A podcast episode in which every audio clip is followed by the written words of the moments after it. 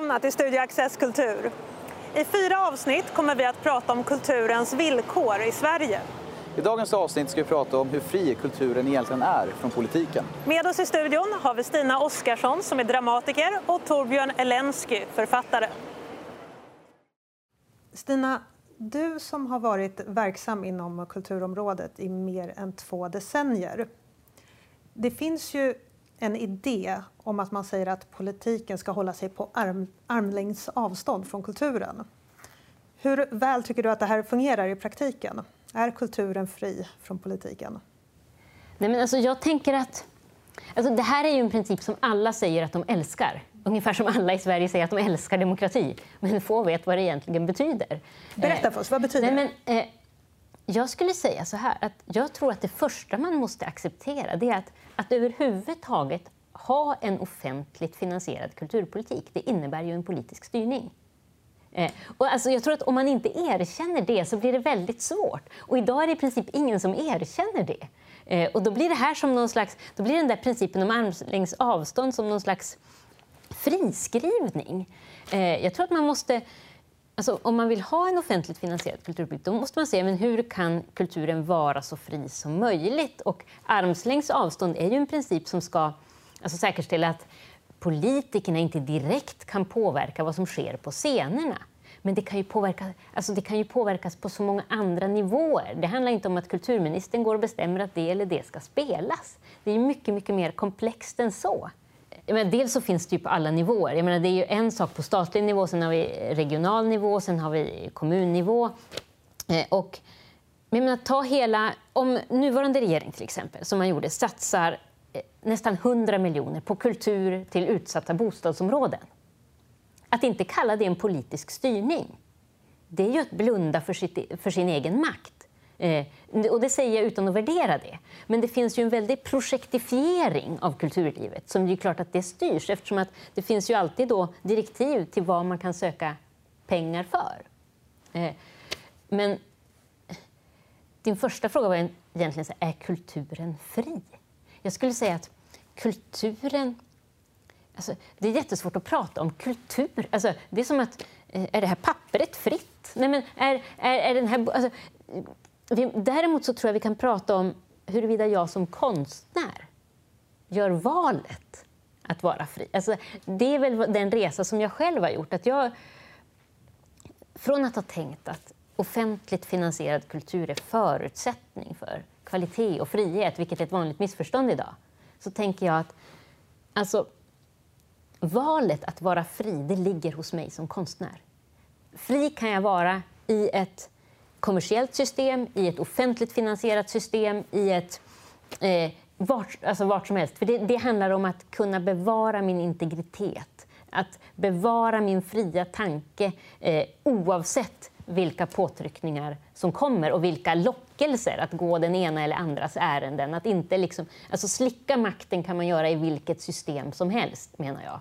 Och också välja att inte slicka makten.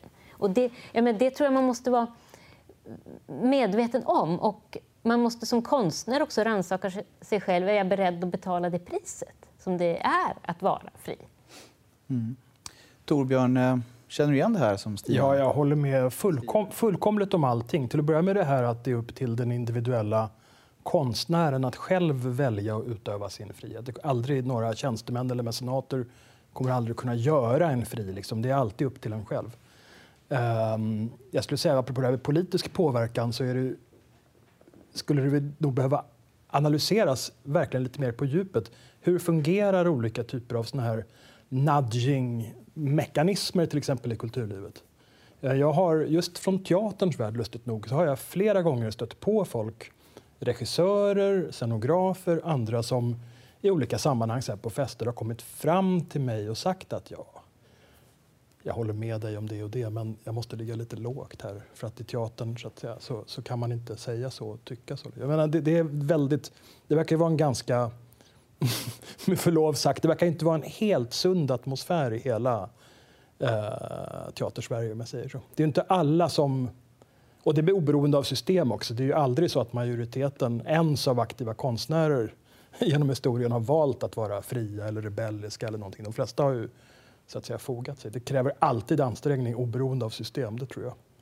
Jo, men, och det är väl det det är. Eh, alltså, det är ganska mänskligt. Och jag skulle Ja, säga att här är inte teater eller kulturvärlden unik. Alltså, den typen av någon slags korruption, som jag skulle kalla det, finns ju inom alla branscher. Men ännu viktigare, tänker jag, att alltså, ska man kalla sig konstnärer, fria intellektuella, att hålla det rent. Alltså för att annars Då har man under- större ansvar. Ja, jag menar att man har ett större ansvar då. Eh, och det kan jag sörja att vi inte liksom upprätthåller det. Alltså, den intellektuella blindhet som präglar kulturlivet och alltså på eh, även den politiska delen av kulturlivet. Om man tittar på eh, eh, alltså en detalj som att om jag ska söka pengar från Stockholms stad idag, då ska jag göra ett kryss i en ruta i ansökan huruvida mitt kulturprojekt främjar romer, judar, tornedalsfinnar, alltså de, någon Ja, av de här ungdomar, nationella... jämställdhet och så vidare. Ja, men just de här nationella Ja. minoriteterna. Och, det är ytterst lite, det är några få tecken om innehållet i det jag ska göra, men majoriteten av alla sidor allt jag ska fylla i handlar om den typen av eh, andra typer av värden. Men just det där, när jag ska sätta ett litet kryss i en ruta om mitt kulturprojekt främjar judar, alltså då blir jag mörkrädd. För jag, menar, jag vet vad ett kryss i den rutan betyder idag eh, med nuvarande ledning i Ja, ja, Stadshuset och så. Då kommer det säkert att vara bra för mig om jag sätter ett kryss i den rutan. Men om tre veckor, eh, nu vet jag inte när, när det här sänds, men eh, då är det i alla fall val. Efter valet har jag ingen aning om när, vad det betyder med ett kryss i den där rutan. Och att man inte då ser vilka dörrar man slår upp om man uppfinner den här typen av metoder. Som, alltså den intellektuella blindheten. Och att man som konstnärer och kulturarbetare går med på det. Ja, och till och med tycker att det är bra i en del fall. Det finns ju ganska många både kulturskribenter och personer som är förgivet intellektuella och så vidare som faktiskt verkar som att de tycker det här är bra. De tycker det är bra med olika typer av nudging-system. De tycker det är bra att man begränsar vad man själv säger och tycker och så vidare. Och jag tycker ju personligen inte det, vilket inte innebär att jag tycker att det vore jättebra ifall alla brast ut i fruktansvärda rasistiska och homofoba tirader. Men jag menar, den typen av, av eh, vad ska jag säga, den, den typen av förhandscensur så att säga och självcensur framför allt som på något sätt förväntas i så pass hög grad idag, den är absolut farlig för tankeklimatet och för det kulturella, det konstnärliga klimatet. Men då måste jag fråga, varför har det här uppkommit? Ja, men det var precis det jag tänkte komma in på. Jag, alltså, jag, jag tror att eh, man måste se, alltså, de, debatten om det här blir oftast extremt polariserad. Antingen är man för jämställdhetscheckar och mångfaldscheckar eller också är man emot eh, och tycker att det är ett hot mot konstens frihet. Jag tror att alltså, det här är ju bara ett symptom på någonting. Vad är det du Alltså, håller i där? eh, Det här är... eh, Ja, förlåt. Jag kunde inte låta bli att sno med mig den. Det är alltså mångfaldschecken eh, som Teaterförbundet och Svensk scenkonst, ett underlag för ett normkritiskt arbete, normkreativt arbete. Det var en sån här check som jag... När jag hade kollationering på min senaste pjäs på en länsteater så var det så obligatoriskt moment att jag tillsammans med ensemblen eh, skulle fylla i. Alltså, det är fråg- kryss, alltså, ja eller nej-frågor som till exempel vi har diskuterat huruvida uppsättningen bidrar till att konservera eller utmana rådande normer och föreställningar om människor. Eller vi visar bara hur det är. Vi undviker därmed att omedvetet reproducera stereotyper, ja eller nej. Men, förlåt, jag måste slänga in en följdfråga på det där. Vad händer... Det här var alltså någon sorts krav för att du skulle få sätta upp din Nej, nej, nej. Alltså, det var nej, men, kollationering på första dagen. Så sa de ja, men det här är, vi har obligatoriskt moment på teatern att vi ska eh, eh, i vårt arbete med mångfald och, och eh, jämställdhet så ska, man, eh, ska pröva vi det här nu, att vi använder oss av det här underlaget. Och då skulle jag då sitta och gå igenom de här frågorna tillsammans med min ensemble. Och, alltså, jag, jag vet ju liksom inte när jag sitter där om jag ska skratta eller gråta. Och för att jag, jag, jag blir så där otroligt provocerad som jag sällan blir. Eh, men jag får ju lust att hädanefter bara göra pjäser som reproducerar stereotyper. Men, för vad, vad händer om man eh, till exempel är väldigt kulturkonservativ och vill sätta upp Shakespeare Eh, som föreställningar var tänkta ursprungligen. Nej, men det är ju ingen, alltså, det är ingen som kommer att straffa mig om jag svarar fel. Alltså, jag tror, det, är inte, det är inte så att de kommer att säga att du får inte göra det. Men det här är ju en, ett sånt tydlig, alltså, det är en sån tydlig eh, tendens på... Men, och det jag skulle komma till var att eh, om man ska komma vidare i den här debatten så tror jag att man måste se att alltså, upphovsmännen till det här är inte onda. De vill inte... Alltså, här, de är på allvar oroliga över ett samhälle med en, eh, eh, med en främlingsfientlighet, med en ökad segregation, med en ökad ojämlikhet vad det gäller bildning. De ser att, att de ser, alltså många teatrar, många kulturinstitutioner ser att vi är så homogena, vi speglar inte samhället. Eh, den publik som vi har är, är, samma publik som alltid har kommit. Man får panik för att man inte hänger med i tiden, man vet inte vad man ska göra. Och i någon slags allmän eh, eh, alltså, känsla att man vill förändra det här men inte vet hur man ska göra, så kommer det liksom... Alltså, på något sätt skulle jag säga att vänsterns längtan efter ett jämställt och rättvist samhälle har gift sig med New Public Management. Alltså det sämsta från båda sidor har liksom kokats ihop i det här. Eh. Men skulle, skulle du säga, är det, det är väl inte regissörer och sånt som har hittat på det här utan det är väl just tjänstemän och politiker som av någon obegriplig anledning tror att deras kontroll och deras uppfostran, deras implementering av värdegrund är det som krävs för att inte vanliga människor, då, och inte minst konstnärer, ska spåra ur på olika sätt. Verkar som. Det finns något som är väldigt eh, auktoritärt eller till och med passiv auktoritärt det där skulle jag säga. Det är väldigt auktoritärt. Jag skulle säga att det här kommer ju från branschen själva. Men, men, men från konstnärligt verksamma? Eller nej, från... alltså, nej, det blir ju tjänstemän, men det är ja. från Teaterförbundet och Svensk scenkonst. Jo, jo. Men, det, men det är klart att man snappar upp... Men vi har kulturpolitiska mål som säger att man ska nå alla. Man når inte alla. Ja, allt idag. kan inte nå alla nej, allt kan, nej, men det står inte. Nej, men, men det, det står man, och, och man lätt tolkar, ja, eh, men man tolkar det lätt så. Ja. Och det sipprar ner då från alla nivåer. Hur ska man arbeta med de här frågorna? Eh, och, och, alltså, ytterst så tänker jag så här, vi måste backa och ställa alltså, den fråga som Stig Dagerman gjorde. Han sa, tror vi på människan? Ja, men det är precis, precis alltså, det jag tänkte. För tro, det är det man inte gör. Nej, tro på människan, tro på konstnärerna, ja. tro på konstnärlig frihet, intellektuell frihet. Ja. Det borde verkligen uh, poängteras som någonting alltså som faktiskt är avgörande. Alltså, för det, det ironiska är att de här, den här mångfaldschecken då nu, den kanske nu de uppfattar som att åh, den spränger ramarna, den är fantastisk, den är progressiv.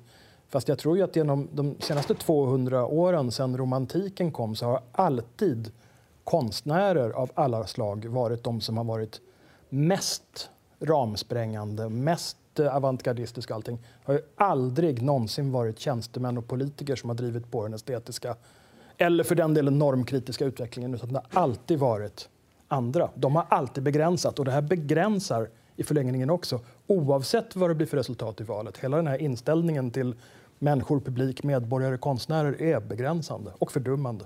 Fast det är ju som att konsten och verkligheten har bytt plats. Ja, men det, det är precis det. Ja, men för att medan vi accepterar allt större orättvisor, omoral, moraliskt hyckleri, etiska övertramp i verkligheten så ställer vi mer och mer krav på att konsten ska vara moraliskt perfekt.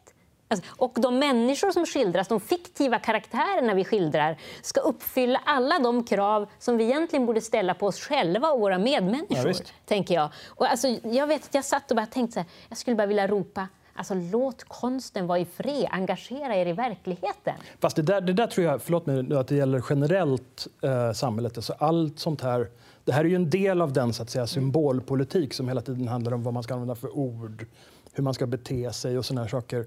Ehm, och jag har en känsla av att den typen av politik av olika slag, vare sig det nu är identitetspolitik eller annat, den har blivit så otroligt framträdande idag av det, den hemska anledningen att politikerna faktiskt inte egentligen kan påverka så mycket. De kan inte påverka ekonomi, de kan inte påverka automatisering, de kan knappt påverka sociala förhållanden, migrationsströmmar.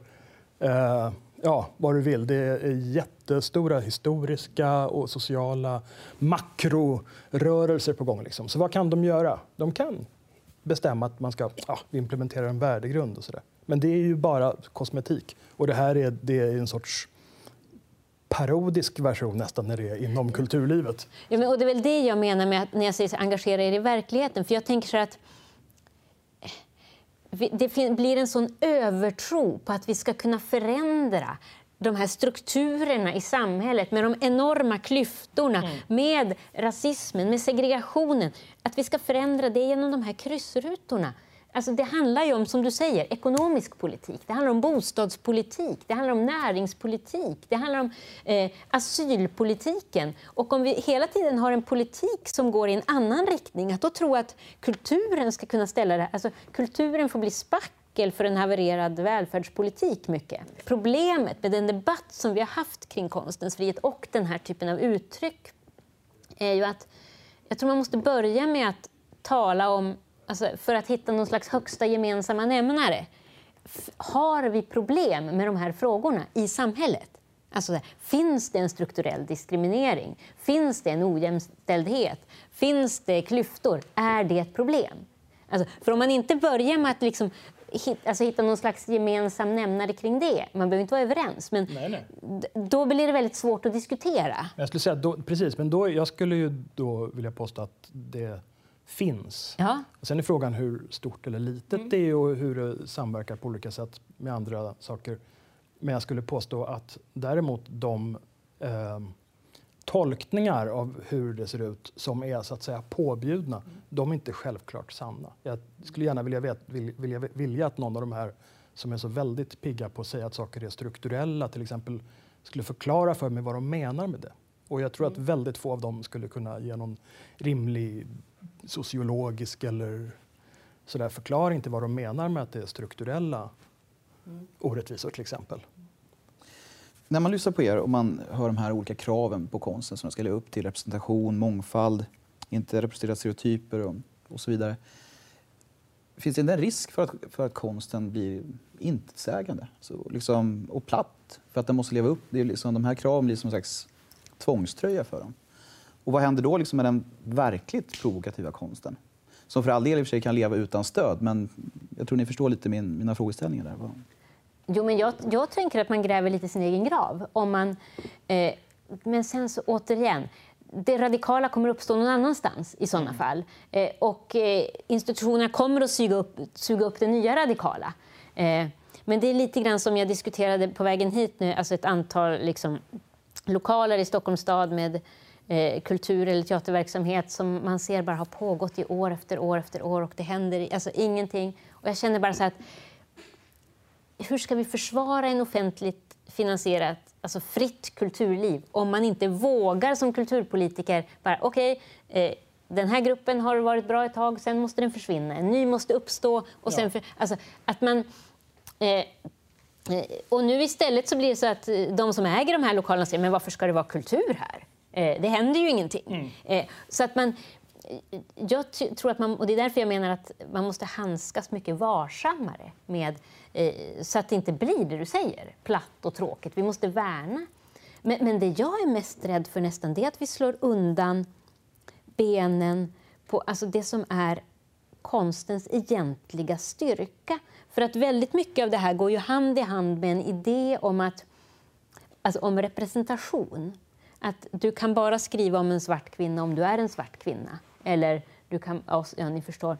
Och därmed så underkänner vi ju hela idén om att alltså, vår förmåga att sätta sig in i hur en annan människa har det. Ja, hur skriver att, man då om någon som har dött? Och, ja, men, och, att, ja, men, och att den är... Eh, Alltså, den, alltså det är ju det som förenar, alltså att de grundläggande existentiella villkoren här på jorden, de är lika för oss alla.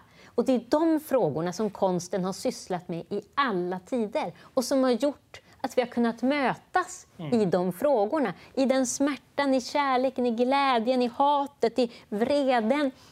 Och om vi alltså, tar bort möjligheten att vi kan gemen, alltså, förenas i konsten så blir konsten istället någonting som återigen bara ökar splittringen i samhället. Absolut. Och det tycker jag skrämmer mig just nu. För att någonstans så ser jag att i det här allt mer fragmentiserade, polariserade samhället med ökade konflikter vi ser så finns det snart bara en sak vi skulle kunna ha gemensamt och det är de fiktiva berättelserna. alltså, som är sanna just för att de talar om våra grundläggande villkor. Och den idén alltså, om konstens styrka får, alltså, måste vi försvara. Jag tycker det som är slående när man hör er diskutera nu det är att eh, ni pratar ju om på något sätt konstens sanna inre. Ni pratar om konstnärens integritet. Eh, ni pratar om vad som finns i konsten som förenar oss. Och det är så fruktansvärt sällan man hör den diskussionen. Eh, för jag tänker, eh, Torbjörn, du har vid något tillfälle varit inne på hur kultursidorna beskriver kultur och ja. konst. Har du någon fundering kring det? Ja, ja, absolut. De har en tendens... Alltså kultursidorna har på något sätt för stor makt i Sverige, tror jag. Och de snedvrider liksom bilden av vad som verkligen händer i kulturlivet. Det kan vara, finnas alla typer av teaterföreställningar, konserter, musikfestivaler som är jättestora och jätteviktiga men som knappt skrivs om. Eh, och så kan det finnas annat som lyfts, så att säga. Ska man prata om eh, då också social snedrekrytering så är det ju uppenbart att kultursidorna excellerar i sån. Och på något sätt så verkar den sociala snedrekryteringen stå i omställd eh, proportion, säger man så, till, till hur radikala de vill framstå så att säga. Mm. Det, är, det, är rätt, det är rätt komiskt, tycker jag, flera gånger. Det är något märkligt, till exempel man pratar om kulturelit, så kan man tycka om eller tycka illa om det begreppet, men det finns ju alltid de som är bättre och skickligare och springer snabbare och spelar bättre piano än andra. Um, men i Sverige är det så otroligt hög grad kulturjournalister som uppträder som kulturelit, eller kallas för kulturelit, som intervjuar varandra, som sitter med i soffor och pratar om kultur. Jag säger bara kulturjournalisterna, ända upp till de så kallade kulturcheferna, de ska backa, inte bara ett, två, utan tre eller fem eller kanske tio steg. Och så ska de säga nästa gång de får frågan, vill du sitta i den här soffan? Kan de säga, nej tyvärr, ni kan väl be en konstnär, ni kan väl be en författare, en, en, en dramatiker, en, en, ja, någon att sitta där istället. För jag är bara journalist, jag är inte kultureliten. Men det var, äh, och inget ont om journalister nej. för det, men jag menar jag menar, fin, fin, förlåt, men, för, ekonomijournalister är inte finanseliten. Sportjournalister är inte idrottseliten. Kulturjournalister är inte kultureliten. De skriver artiklar. Bra så. Stina, Nej, men jag, jag, tänkte bara på en artikel jag läste igår. Eh, du kanske läste den. Det var om eh, Svenskan som hade granskat eh, S, eh, Sverigedemokraternas kulturpolitik. Och eh, rubriken var någonting i stil med att eh, med SD vid makten så, eh, så dör kulturen på landsbygden. Ja. Och, eh, alltså, så jag, jag, skulle kunna... Eh, jag är ingen anhängare av SDs kulturpolitik. Alltså, den är bitvis eh, komiskt absurt okunnig och bitvis bara skrämmande nationalistisk. Alltså som den nuvarande, men, fast med men, omvända förtecken. Ja, typ. Exakt. Men, men att tro att konsten på landsbygden och kulturen på landsbygden skulle dö om, eh, om SD fick makten, alltså det är ju att underkänna dels hela landsbygden, mm. eh, men också kulturen. Alltså, ja. Konst och kultur har skapats i alla samhällen, under alla former av styren. Eh, kanske några av de institutioner och organisationer vi ser idag inte skulle överleva. Men eh, andra skulle uppstå, eller de här skulle uppstå i nya former. Och det, jag tyckte att det var sån, en sån tydlig bild för det du sa, med liksom glappet mellan någon slags elit och... För det var också ett sånt... Eh, ett annat sånt exempel. Jag råkade alltså, dagarna efter varandra så besökte jag först Döderhultarmuseet i Oskarshamn och sen Kvinnohistoriska ja. i Umeå. Och det var en sån eh, bizarr upplevelse. För att på Döderhultarmuseet så var det, jag menar, det är 200 träskulpturer, helt okommenterade som står där bara. Människor snidade i trä. Eh, alltså en kvinna vid en kossa, liksom en familj vid en, eh, någons dödsbädd. Ett, alltså jag var så berörd. Det var så starkt. Och alltså den skildringen av kvinnans ställning. Av, alltså, det var så... Och sen så var jag då på den här, alltså, en sån om man ska kalla det orgie i normkritik, som den här utställningen Rötter på kvinnohistoriska var. För det var verkligen en sån upplevelsevandring genom en skog och människor och jag var så förvirrad när jag kom ut. Och jag bara, alltså det var bara folk som tyckte och sa åt mig vad jag skulle tycka. Ja. Alltså, att jag var, och sen efteråt, så, alltså vem, vilken utställning var egentligen feministisk? Om jag går till vad ordet feminism betyder. Alltså, vilken skildrade kvinnans ställning alltså, mm. i tid? Alltså, det var ju otvivelaktigt Döderhultarmuseet som förmodligen inte skulle förstå ordet normkritik. Alltså Döderhulten, han har aldrig hört det ens. Nej. Och menar, eh, det museet skulle garanterat inte alltså få ett kulturanslag för de skulle inte kunna kryssa i en, en ruta rätt i form av... Alltså för allting är så liksom som det är. Ja. Och jag tyckte det var så... Det var också så talande. Alltså den här, alltså man måste ju tro på sin publik. Man måste ju tro, återigen tro på människan. Alltså vad är det jag lämnar över? Att tro på konsten är att tro på människan som en självständigt tänkande varelse. Absolut. Utan att ha en aning om vart det här tänkandet kommer att föra oss. Eh, Ja, kulturfrågor de är ju knappast någon valvinnare, det kan vi väl konstatera. Men är det någonting ni vill att svenska politiker eh, och kulturarbetare borde ta med sig i valrörelsen mot bakgrund av det vi har diskuterat idag? Jag förtror inte att ni vet bättre än vare sig publiken eller konstnärerna. Utan se, till att eh, det fungerar, men lägger inte i armslängds avstånd. Jag vet inte. Det är ju komplicerat Nej, nej, men alltså, liksom. jag, tror, men jag skulle säga så här, att, inte... Tro, alltså, det är ju inte kulturpolitiken, alltså det, den lilla peng som det innebär och de som mest påverkar förutsättningarna för konsten och kulturarbetare. Utan det är reformer på helt andra politikområden. Mm. Alltså man skulle behöva engagera sig i framförallt alltså tillgång till billiga lokaler. Ja, det är en alltså, så här, det är ju A och O. Eh, alltså för, alltså om man vill ha ett blomstrande kulturliv. Att kunna, jag pratade med Makode Linde för ett tag sedan som hade jag frågade varför han hade valt att stanna i Tyskland istället. Ja, men det är mycket friare här, sa han. Ja, men konkret, så jag, vad menar du med fri? Jo, men dels så går det att hitta en lokal, det går att hitta en bostad billigt. Eh, Du kan överleva på att jobba två, tre dagar i veckan vilket gör att många fler original satsar på konst. Eh, Och för att de- kan våga testa. Och, det- alltså, så att det är ju grundförutsättningarna för alltså det mänskliga livet som mest påverkar vilken typ av Det- kulturliv vi kommer att ha. Jag tror, att du, jag tror att du har helt rätt i det. Bo, bostadskostnader, Ja. lokalkostnader och att man inte kan hanka sig fram på helgjobb Ja. eller halvtid i Sverige. Det är ett problem. På, på, jag menar, så sent som på 80 och 90-talet när, man, när jag då var i tonåren och 20 plus, liksom sådär, då fanns det folk som bodde i alla möjliga konstiga lokaler. Det fanns billiga, det fanns ateljéer inne i stan. Det fanns ju massa lokaler där folk kunde ha teatrar uppsmällda. Liksom. Ehm, det fanns något hus här uppe på Östermalm, jag för mig, som var något rivningshus där folk bredde ut sig. Det fanns samma sak borta vid Odengatan, ett hus där det bland annat var massa ryska konstnärer som hade helt galna fester och såna här saker. Liksom. Det fanns allt, nu finns det ingenting Nej, men det är Men vad var annorlunda då? Alltså att det fanns lokaler och möjligheter inne i stan, att allt inte var så... O, alltså, ett sånt homogent medelklassgetto som innerstaden i Stockholm blir idag. Jag menar, man kan säga vad man vill, men det är inte en kreativ, det blir inte en kreativ miljö. Det kan bli väldigt lugnt och det kan bli väldigt behagligt och det kan vara snyggt och sådär. Men det blir ju inte ett ställe där folk som är konstnärer Nej, men man kan ta möts plats. ju Liksom. inte heller. Du, kan inte ens, du kan inte ens låna ett rum gratis på ABF. Nej.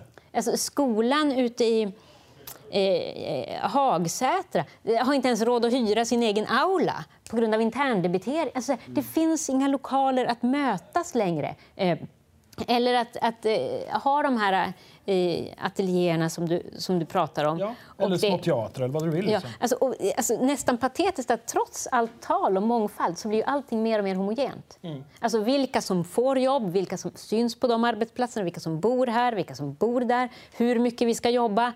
Alltså, vi skulle ju tillåta en mångfald även i livsstil. Absolut. Absolut. Och speciellt nu när man pratar så mycket om den kreativa klassen och liksom vikten av kreativitet för blomstrande städer. Fast i verkligheten så blir det ju tvärtom. Eller den, eh, Fast för, för det, det ironiska är att alltså, det är, även om jag säger så eh, alltså vetenskaplig, ingenjörsmässig, eh, ekonomisk om du så vill, kreativitet, alla de här typerna av grejerna, de hänger ju ihop med att det också finns utrymme för konstnärlig kreativitet och överhuvudtaget bara alternativa eller sätt att leva, liksom att folk kan hålla på och göra grejer. Jag menar, det, det, det, det är inte så att, det är inte så att jag menar, även speciellt liksom yngre entreprenörer sig, frodas ju också i en miljö där det finns kreativitet och konstnärlighet. Liksom, och Absolut. sånt där. Och Och där är är- ofta intresserad av nej, sånt. visst. Och det är ingen slump då att Berlin, förutom att det är en väldigt kulturell stad, är också en, en stad med enormt många startups. För att du, Garanterat Ja. hänger det ihop. Men hur tänker ni att man bryter det här i Sverige då? Som läget är nu. Vad är drömscenariot? Eh, alltså jag tror, jag tror, jag tror, jag tror att, alltså jag tror, jag tror att um, i Sverige så kommer det att hänga på att tillräckligt många enskilda konstnärer av olika slag faktiskt säger ifrån. Och då tyvärr flyttar ju en del av dem som har kodet till Berlin och sådär. Men sådana som stannar här och säger ifrån och säger okej, okay, det, här, det här duger inte. Jag är inte, eh, jag är inte fascist, rasist, eh, homofob, misogyn och så vidare. Men hemskt ledsen, jag vill ha min konstnärliga frihet. Jag accepterar inte att ni ska styra och begränsa mig. Liksom. Alltså, jag är ju eh, alltså, lite av en sån katastrofoptimist. Mm. Jag tänker ibland att det som skulle krävas är alltså, så här, kan inte bara den här bostadsbubblan bara krascha totalt? Alltså så. Eh, ja. Och massor med liksom, eh, företag, andra måste bara överge lokaler. Eh, det, stå, alltså, nej, men det kan ju vända. Nej, ja, kreativ alltså, förstörelse. Ja, nej, men alltså, jag, på allvar så tror jag på kreativ förstörelse. För att vi är inne i någonting som är så totalt inrutat nu. Alltså, jag höll på att säga ja, men vi kan ju börja föreslå sex timmars arbetsdag. Men vi skulle lyckas döda den idén också. Så här, basinkomster för långt bort. Eller, alltså, utan jag tror att det behöver till någonting som gör att att vi kommer tillbaka till det här grundläggande behoven av att samlas, berätta historier eh, eh, och att det finns plats igen. Så att, eh, någon slags kreativ förstörelse. Okej. Kreativ förstörelse. Med de orden så avrundar vi för idag. Tack så mycket Stina och tack så mycket Torbjörn och tack för att ni har lyssnat.